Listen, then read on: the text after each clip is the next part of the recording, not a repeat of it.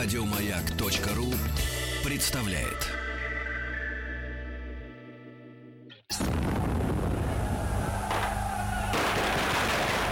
Граждане министры Временного правительства, именем Военно-революционного комитета объявляю ваше Временное правительство арестованным. Это мы революция нашего экономики. Именем революции. Дорогие товарищи, решили мы сегодня э, в образовавшееся время про- продолжить наш замечательный проект именем революции. И, естественно, в нашу студию вошел улыбчивый, скромный, э, так сказать, э, давайте так скажем, монархист.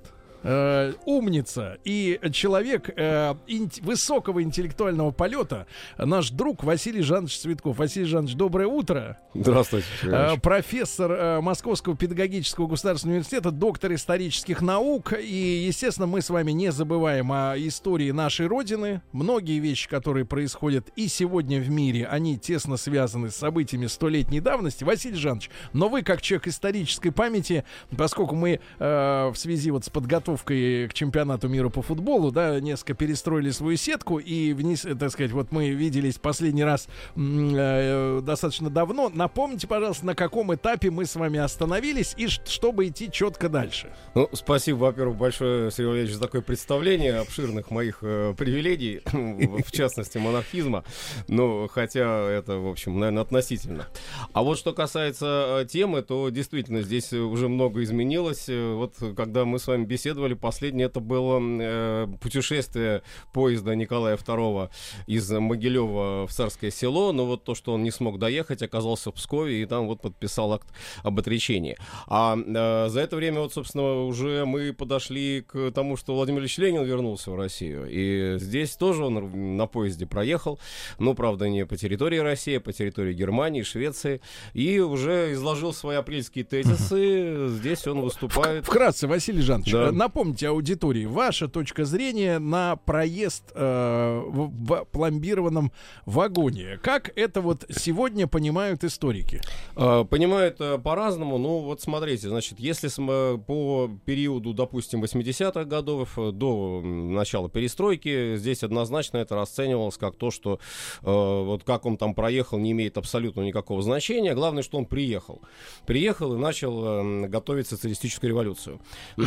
Потом, э, естественно, начали обращать внимание на вот эти детали, но когда? С 90-х годов, когда э, стали э, переиздаваться у нас труды эмигрантов русского зарубежья, а там идея о пломбированном вагоне, о Ленине немецком шпионе, она была буквально на первом месте. То есть это вот альфа и омега, так Но сказать, пога- критики Ленина. поговаривают, что есть якобы статьи газетные периода апреля 17 года, где и революционные матросы и солдаты тоже вот этот факт восприняли не так уж... э, Э, Неоднозначно, да, конечно. с симпатией. Более того, даже э, товарищи Ленина по социал-демократическим организациям в самой Швейцарии, когда его провожали, э, там как бы разделились на две группы. Одни приветствовали э, то, что он уезжает делать революцию, о, ко- о чем он говорил еще в январе вот, 17-го, а другие, наоборот, там э, проклинали за то, что он поехал через Германию. А варианты а, были значит, ну, предал. А, варианты были э, разные. Вот тоже мы говорили об этом в прошлый раз. Там он хотел и на самолете перелететь, и паспорт шведа немого достать, потому что он шведского не знал, значит, боялся, что если он начнет говорить, э, его выдадут. А, ну, были и запросы, э, два или три запроса было сделано в английское и французское консульство, представительство как раз в Цюрихе, в Берне, и ответ пришел неудовлетворительный. Дело в том, что э, поскольку Ленин и э, те, кто вот с ним оказывались вместе, э, порядка 20 человек большевиков, они выступали четко совершенно с позиции пораженцев, а, с позиции того, что нужно... Кончать войну, за- да, союзникам это было не не нужно. просто кончать войну, а еще и свергать правительство, которые ведут войну, а потом уже закончить войну. Мгм. Вот как бы такая была схема. А союзники считали, что пусть они уж лучше будут вот в эмиграции, или в конце концов там те, кто во Франции, допустим, находились, большевики, такие другие пораженцы, они будут под контролем французской полиции, английской полиции, и пускать их нельзя. А, ну и тогда пришлось обращаться вот уже в Германию, и, собственно, не сам Ленин это делал, а Фриц Платон, а, который э, взял на себя вот такое посредничество mm. с немецкими А сейчас э, понятно, когда уже наверняка архивы-то есть, э, открыты, да, почему немцы поспособствовали этой истории? Действительно, с целью а, подрыва? Вот очень важный момент, в прошлый раз тоже говорили, я еще раз думаю, надо обратить на это внимание. Дело в том, что для немцев на тот вот период, вот в апреле, а, и даже вообще весной, вот до начала лета, наверное, 17 года, для них любая задержка наступления под любым предлогом, она была очень выгодна. А, и более того, они же выступили сами с мирными инициативами. Они выступили еще до февраля 17 это в декабре, э, нота Вильгельма знаменитая. Это были попытки весной 17 эм, как раз использовать вот эту социал-демократию, социал-демократическую составляющую немецкую. А, там первую скрипку играл э, Шейдеман в Рейхстаде берлинском. А, тоже вот, что мы за мир, мы боремся за мир, мы хотим мира, э, немецкого мира, да, ну какого мира, это не важно в конце концов. И э, воспринимался Ленин, воспринимались вот э, циммервальдисты в данном случае э, тоже как одна из таких частей, элементов, которые выступают за мир, да, какая разница там в конце концов свержение или не свержение правительства, ну и вот давайте мы воспользуемся этим, это еще один из элементов вот э, такого как бы блока. Документы а, о финансировании партии большевиков какие-то присутствуют э, сегодня? Нет, в данном случае здесь финансирования не было никакого. Переезд э, осуществлялся, в общем-то, в рамках э, как бы такого э, принципа, который Ленин, кстати, тоже э, декретировал э, в вот этих пунктах, которые он излагал Фрицу Платону. Это то, что мы приезжаем через территорию Германии, а затем Совет Петроградский, кстати, тоже выступил с такой инициативой, э, произведет обмен э, немецких военнопленных, э, которые в России были. И вот это вот такой взаимовыгодный как бы получился обмен, бартер. А что касается, в общем-то, самого состава проезжавших, то здесь тоже были не одни большевики, 32 человека, из них большевиков 19, остальные бундовцы, анархисты, меньшевики. Угу. Вот, Понятно. А, да, так что... Василий Жанович, ну вот смотрите, момент. апрельские тезисы тоже нас всех мучили этими тезисами в школе, угу. потом товарищи на исторических факультетах, наверное, тоже издевались над ними и так далее. Ведь многие очень восприняли э, их оглашение, да, даже внутри партии, как сумасшествие. Вот. И, и на самом деле э, то, что там, по-моему, в 21 да, году Ленин все-таки провозгласил НЭП, да. свидетельствует о том, что он действительно перебрал. Ну, Но, в историческом а, плане. Вот Перебор, это, как говорится, как это, в картах. Это, да, согласен совершенно. Это был определенный шок такой, который э, Ленин вызвал своей речью. Дважды он выступал как раз вот 4 э, апреля 17 да, Василий года. Я вот что хочу да. вас попросить проиллюстрировать. Значит, э, история такая, понятно, лозунги большевиков, там мир народам, фабрики крестьян, фабрики рабочим, земля крестьянам угу. и так далее, все. Вот смотрите, после февраля, да, началось, э, начался захват земель, э, э значит, сельскими жителями. Да. Я так понимаю, да. были жертвы среди помещиков. Да, уже начался черный Кровь. передел. Да. А, вот, а вот на... и Ленин предложил вообще, так сказать, э, устроить социализм, да, такой сразу перейти. А, скажите, пожалуйста, вообще в ментальности тогдашней публики, там, вот этот э, весна 17 года, они э, понимали, что революция может дойти до полного обобщества а, обобществление всей собственности. То есть отобрать дома э, у людей, да, э, ну вот все отобрать. Или они понимали, что да, мы землю, грубо говоря, поделим, ну, какую землю? И помещичью, и, грубо говоря, много, много ведь земли принадлежало царской семье. И это тоже. Причем э, царская семья, она как бы сразу от своих привилегий отказалась. Э, дом Романовых э, не только в лице государя отрекшегося, но и в лице всех великих князей, без исключения, заявил о том, что они отказываются от своих прав вот на это дворцовое имущество. Да, хорошо. Но а, они были вот эти в обществе общее настроение, да, отказаться вообще от понятия частная собственность. Вот тут как раз очень очень важный момент, тоже хорошо, что вы его э, заметили.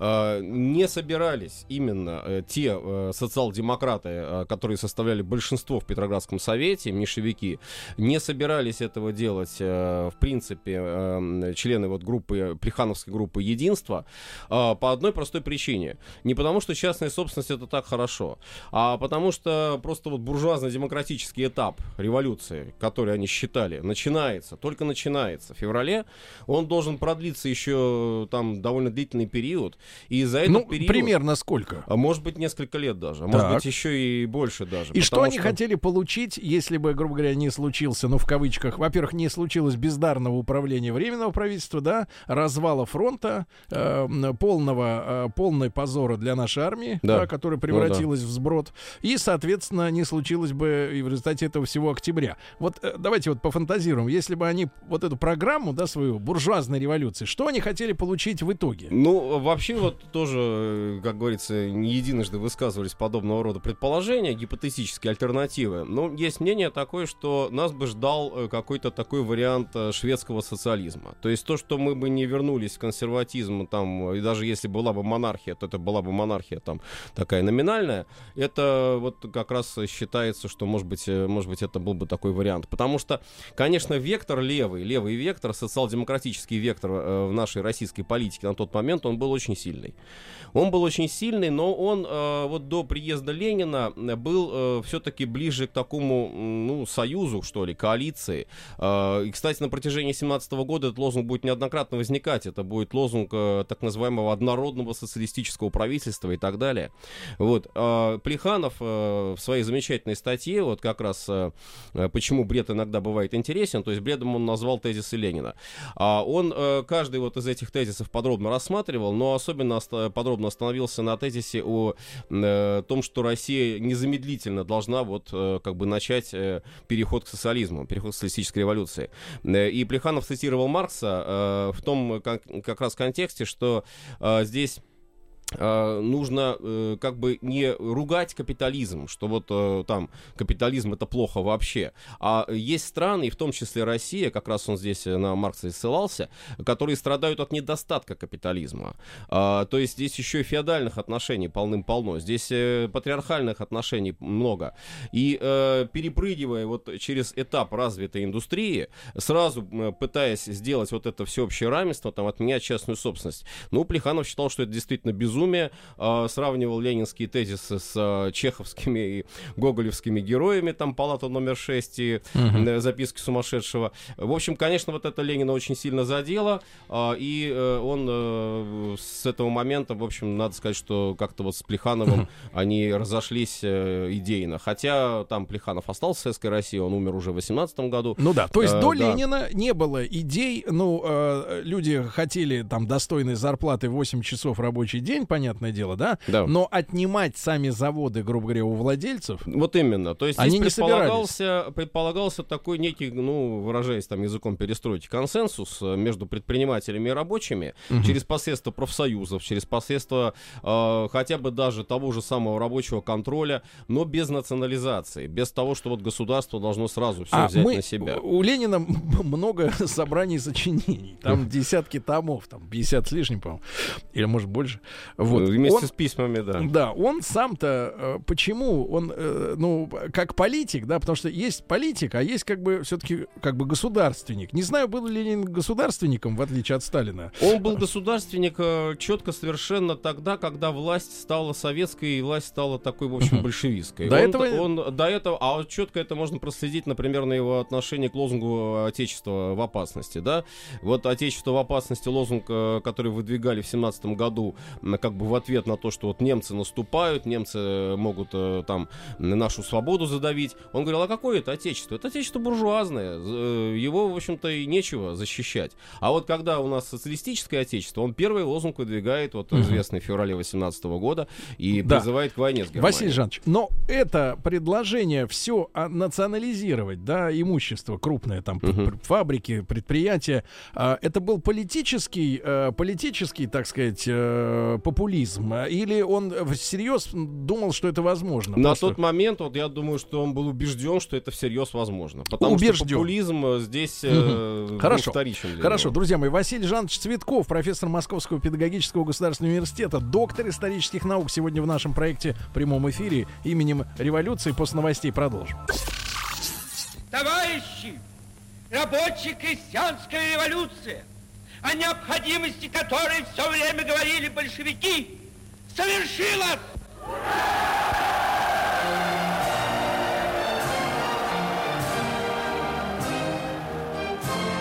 Именем революции. Так, товарищи, сильно не беспокоимся. Это художественный вымысел кино. А, Я имею в виду звуковую дорожку. Василий Жанович Цветков, профессор Московского педагогического государственного университета, доктор исторических наук. С нами а, мы продолжаем цикл именем революции.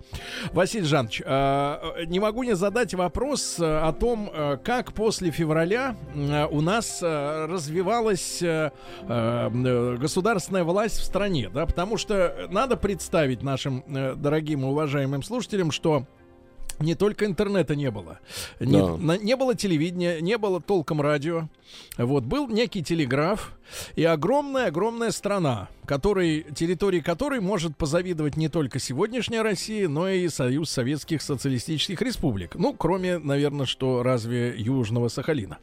А, и э, в Петрограде, да, произошла, произошли изменения. Произошел бунт, Да. произошло отречение. Но это в Петрограде. Не знаю, руководствовался ли, кстати, Николай Саныч э, пониманием о том, что страна огромная, и что в одном отдельном, там, ну, в двух городах бунт, это не значит, что вся страна хочет того, чего хотят э, восставшие, так называемые.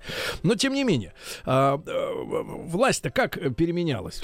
А вот очень интересно, кстати. Э, Во-первых, э, вот вы совершенно справедливо заметили насчет э, вопроса Николая II по поводу вот, отношений разных регионов к тому, что вот он, допустим, отречется от престола, потому что сохранились свидетельства, что когда он разговаривал с русским довольно долго, вот, по поводу даже не отречения еще, а ответственного министерства.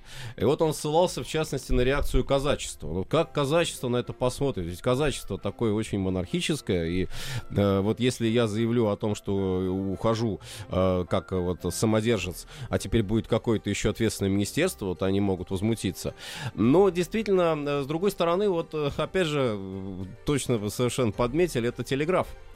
Э, И э, вот что февраль 17 что октябрь 17 потом. Э, Вот есть очень точное выражение по этому поводу, что власть меняется по телеграфу. Э, Ну, иногда даже еще добавляют, власть меняется по телефону и по телеграфу. Каким образом? А, Вот э, Министерство путей сообщения.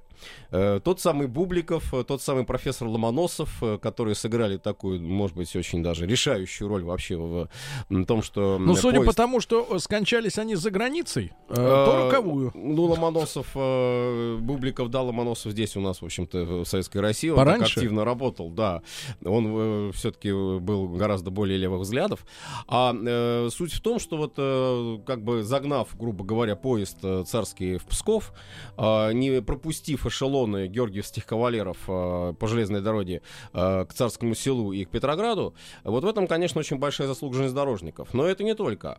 А у э, тогдашнего э, министерства э, был э, свой собственный отдельный телеграф.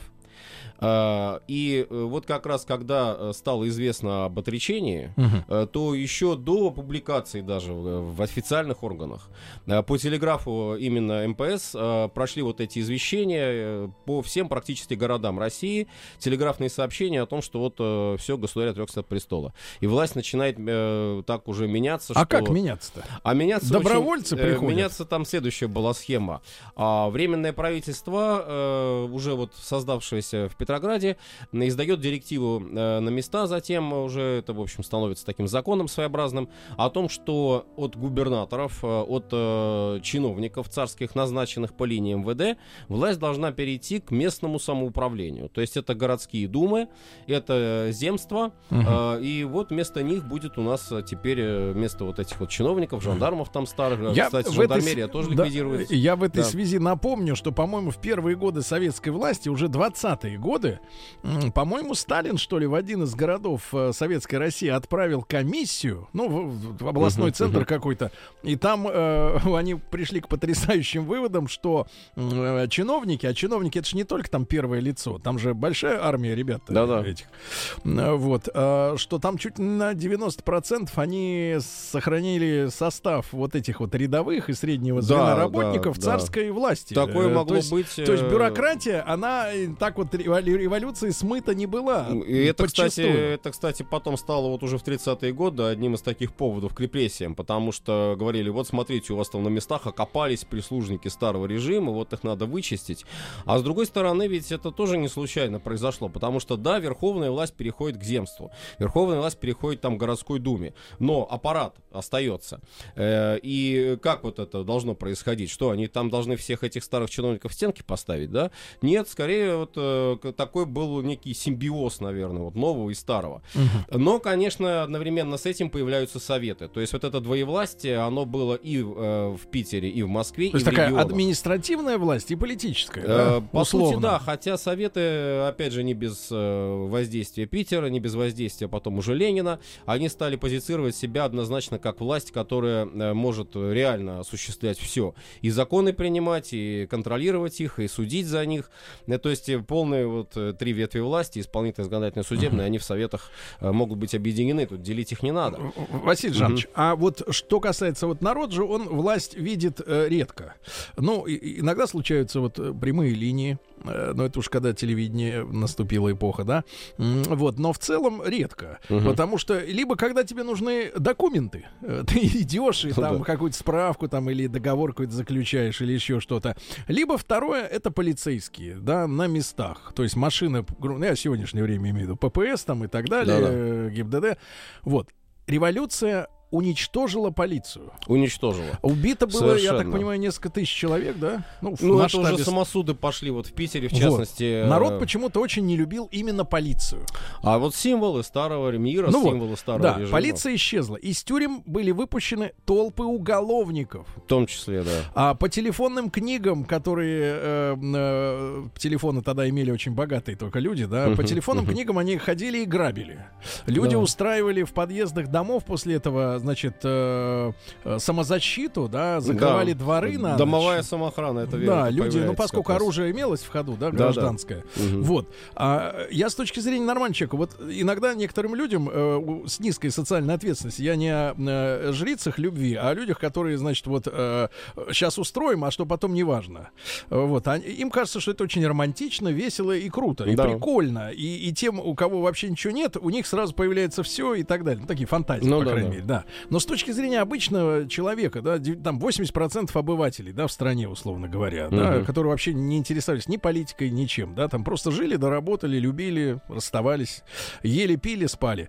Ну Вот. А для них-то жизнь, я так понимаю, превратилась обычная в ад, потому что ни на... нет полиции, нет порядка, какой-то хаос ка- ка- катастрофический. Причем умереть, я так понимаю, можно было в любой день, никто бы не расследовал да. бы эту смерть, да? Ну вот вы знаете, это не сразу началось. Поначалу вот этот медовый месяц, март, там, апрель, даже в какой-то степени май, вообще вся эта весна, она очень э, большую эйфорию вызывала. Насчет полиции, вот э, что произошло. Э, Ну, здесь уже вот чисто по большевистскому такому сценарию замена полиции рабочей милицией. А, Появляется именно милиция, то есть вот этот термин милиционеры, это с февраля. А кто его придумал-то вообще? Что за слово? А он, опять же, корнями уходит не, собственно, не в нашу историю, а в западную историю, потому что был там прецеденты, были вот эти милиционеры там в Америке, э, были э, милиционеры там во Франции. Что это обозначало? Это обозначало вооруженный народ. А, то есть не профессионалы, не какие-то там специально заранее подготовленные люди, а милиционеры. Но вот, эти э, люди, нам же понятно оружие. сегодня с нами, да, с вами, да, Василий Жанович, эти Мгм. люди могут, конечно, вести в определенной степени патрулирование, Да, патрулирование. ну, конечно. Но, Но не например, но уголовное э, при- расследование, да, любых дел, это в высшей степени профессионалы. Конечно, конечно. Вот, а опять же удар был нанесен. Вот смотрите, первые буквально дни февраля, что сделали э, восставшие? Они сожгли окружной суд. С Они, документами. э, с документами, естественно, там черный снег летал, как говорили. А, они сожгли полицейские управления, они сожгли полицейский архив даже в Нарских воротах. Вот в Нарских воротах в Питере, э, там внутри, э, как это интересно, хранились дела еще там со времен 19 века. Так и их все подожгли тоже. Э, вот. Но и э, с другой Но стороны... это понятно, кто делал. Тот, кто хотел замести безусловно. свои собственные красные Э, следы. Да, но под предлогом того, что вот там хранятся дела на э, невинных э, обвиняемых, там Да, вот да, этот да, да. царский режим и прочее. А, это с одной стороны. Но с другой стороны, здесь было заявлено, что, опять же, настолько высокая сознательность у народа, вдруг она откуда-то, вот, правда, непонятно, возникла, что, конечно, они сейчас прям сами вот эту вот милицию создадут и будут и преступников ловить, и всяких там фараонов вот этих, как называли полицейских, да, фараоны, будут тоже изолировать. А это почему пошла вот кличка? Это Ну, из-за это как, так, из-за это формы? сленг, это сленговое такое вот выражение. Мгм. Тут, э, в общем, ни- никаких связей с Древним Египтом не было. Хотя э, иносказательно, в общем-то, в фильетонах некоторых писали, что вот фараон там сидит на пирамиде и возвышается. И городовой у нас на площади, значит, как фараон такой тоже э, возвышается. А какие-то исследования потом, может быть, э, в годы советской власти или вообще пытались проводить относительно жертв революции? Потому что ее сначала назвали бескромной, Ну, там, да, почти. э, А, а сколько людей... В сравнении с, смотря с чем сравнивать. Ну, я не э, знаю. в Ну, Питере- например, помните, да? Ведь была история там, например, с э, 1905 годом «Кровавое Да, воскресенье». Да, да, были да, спекуляции да, да, относительно количества жертв, сколько Нет, трупов. э, э, здесь в феврале... Сколько трупов э, в, в, в больницах, да, ну, сколько конечно. нет. А, вообще есть понимание, может быть, по Нет, в медицинским феврале архивам? однозначно больше. По Питеру есть четкая совершенно статистика. Это порядка полутора тысяч убитых со всех э, как бы сторон. И полицейские, и солдаты, и офицеры, и, и рабочие, и там и, и все, кто даже прохожие там случайные, не обязательно те, кто там участвовал в демонстрациях, э, вот просто под огонь попадали, под, э, под обстрел. вот. А в других городах э, легче было, действительно. Здесь мы можем счет вести на единицы погибших. Вот, наверное, в этом смысле, может быть, она бескровная. А, в той же самой Москве там всего трое, там, или двое даже считается погибших. А в других городах там даже полностью вот никаких жертв не было. То есть просто, когда уже по факту вот, по телеграфу приходит извещение о том, что царь отрекся, А потом вот всё, период бандитизма. а вот там уже идет все это по нарастающей э, в разы, потому что сразу возникает вот э, такое ощущение у того же самого уголовного элемента, что ощущение безнаказанности. То есть э, они совершенно спокойно могут творить свои дела, и все это идет по такому, что вот там уже не надо быть каким-то домушником, не надо быть каким-то карманником, э, форточником. То есть там, я резко не знаю. падает профессионализм Э, да. криминала. А, а они, нет, они больше. Они начинают заниматься уже открыто. Это грабеж, это бандитизм. И оргпреступность уже начинает формироваться. То есть это из, из вчерашнего, там, я не знаю, карманника может э, возникнуть, появиться настоящий бандит, который просто уже не будет там, э, грубо заморачиваться э, карманами там прохожего, а просто подойдет к нему там, как говорится, перо в бок и все, и давай бумажник. Вот. И вот эта вот милиция, она э, не только ведь из рабочих была, там было много студентов, например. Вот тоже странно, да, что должны студенты делать? Студент учиться. должен учиться. Да. Василий Жанович, золотые слова.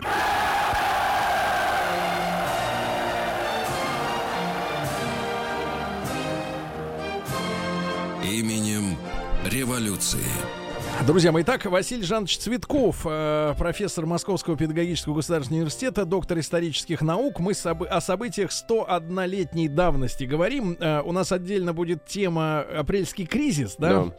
Василий Жанович, ну и может быть несколько таких вот, как говорится, художественных мазков иллюстративных относительно вот того, что происходило, да, в стране. Да. Ну, много чего интересного было. Во-первых, вот опять же, все практически в один голос отмечают эту митинговую эйфорию. Везде и всюду митинги. Там же начали создаваться объединения всех, кого можно. Да, и это тоже э, митинги с самыми разными лозунгами, митинги в самых разных местах, где только можно. Причем, опять же, вот, допустим, э, по Москве, если судить, там э, на Тверской собиралась такая публика почище, а на Скобелевской площади, площадь Это- Моссовета, где Юрий Долгорукий, да, теперь стоит, там могли появляться и... Чернь? Рабочие, да. На Тверском бульваре, опять же, публика такая интеллигентная. Ну, а вот перед городской думой, э, там вот как раз Нагин очень часто выступал, э, председатель Моссовета. А он как раз вот фотографии даже сохранились. Там и солдаты, и рабочие с окраин А какие-то парад- вот ее, кстати, переименовали парадоксальные... в площадь революции именно вот с тех пор. То есть с февраля на А площадь стала. парадоксальные какие-то требования звучали вот на этих митингах? Ну, Цель-то какая-то была у них? Все, что угодно, вплоть до того, что вот я в одной из прошлых передач говорил, значит, извозчики, заботьтесь о лошадях, потому что лошади тоже трудящиеся, да. Их нельзя эксплуатировать как, как раньше. Э, Да, То есть это как, вот, как прорвало, да? Это, Ну наверное, нашему, э, нашему поколению, вот в первую очередь мне, наверное, да, и тем, кто старше, естественно, тем вспоминается вот этот бред уличный э, второй половины 80-х. Очень когда, похоже. когда тоже люди начали вылезать, э, э, вылезать не так массово и, не, наверное, не в таком бешеном количестве, как после развала. да, вот Похожая ситуация, буквально, потому что И там же действительно- повылезала куча ораторов, да. Это вот вкратце иллюстрируется на художественном приеме в фильме «Собачье сердце», где там Ну да, митинги да, вот да. эти, да. И любой горлопан, голодранец, сволочь, вылезет, скажет что-то, а ему хлопают. Ну, он уже теперь не просто такой голодранец, он оратор. Это Да. уже у него другой статус. Правда, он может быть там такой косноязычный и ни слов двух связать не в состоянии, но зато он там кулаками машет, кричит что-то. Один вот, вопрос, э, Василий да, Жанович. А у нас вот в Российской империи э, были запрещены собрания, так сказать, чтобы понять, почему так сразу повылезали-то все? Они не то что были запрещены. Там, э, ну, поначалу до 905 года, до вот этого знаменитого манифеста 17 октября, там действительно э, какие-то собрания, это всегда под контролем полиции. Э, даже вот банкетная кампания, которую проводили кадеты, там юбилеи были. Ну да, реформ- Под видом застолья. Под видом застолья, совершенно верно. А потом, после 17 октября, там, да, можно проводить собрания, митинги, шествия, но это заявительный, разрешительный порядок. То есть это нужно, чтобы полиция разрешила. А вот после 17-го уже там не надо никакую полицию, ни- никакую милицию об этом спрашивать. Все, вот собираются. Главное только, чтобы там был, правда, регламент, а местная власть устанавливала, чтобы они не мешали движению. Но там не такое интенсивное движение было на улице. И, и такой вопрос Да. из, так сказать, из бытовой, опять же, жизни, Василий Жанович, чтобы мы не думали, что революция это какая-то вот такой процесс, оторванный от реальности, да? Говорят, в Москве на бульварах ведь э, женщины выходили на работу. Ну, конечно. До революции. Ну, конечно. Выходили. А, а, кстати, тоже так получается, их место Лондон- заняли митингующие. Нет, не то, нет, между прочим, они тоже митинговали, как ни странно Да ладно, были э, митинги девушек. Митинги вот А этих что самых хотели? девушек. А девушки хотели, как э, тоже вот... э, А девушки хотели оплаты, да? Девушки, во-первых, оплаты, во-вторых, более гуманного отношения. Гуманного отношения. Василий Жанович, рад вас всегда видеть в нашей студии. Василий Жанович Цветков, э, доктор исторических наук. Василий Жанович, до новых встреч. Спасибо. Спасибо. Спасибо, да. Еще больше подкастов на радиомаяк.ру.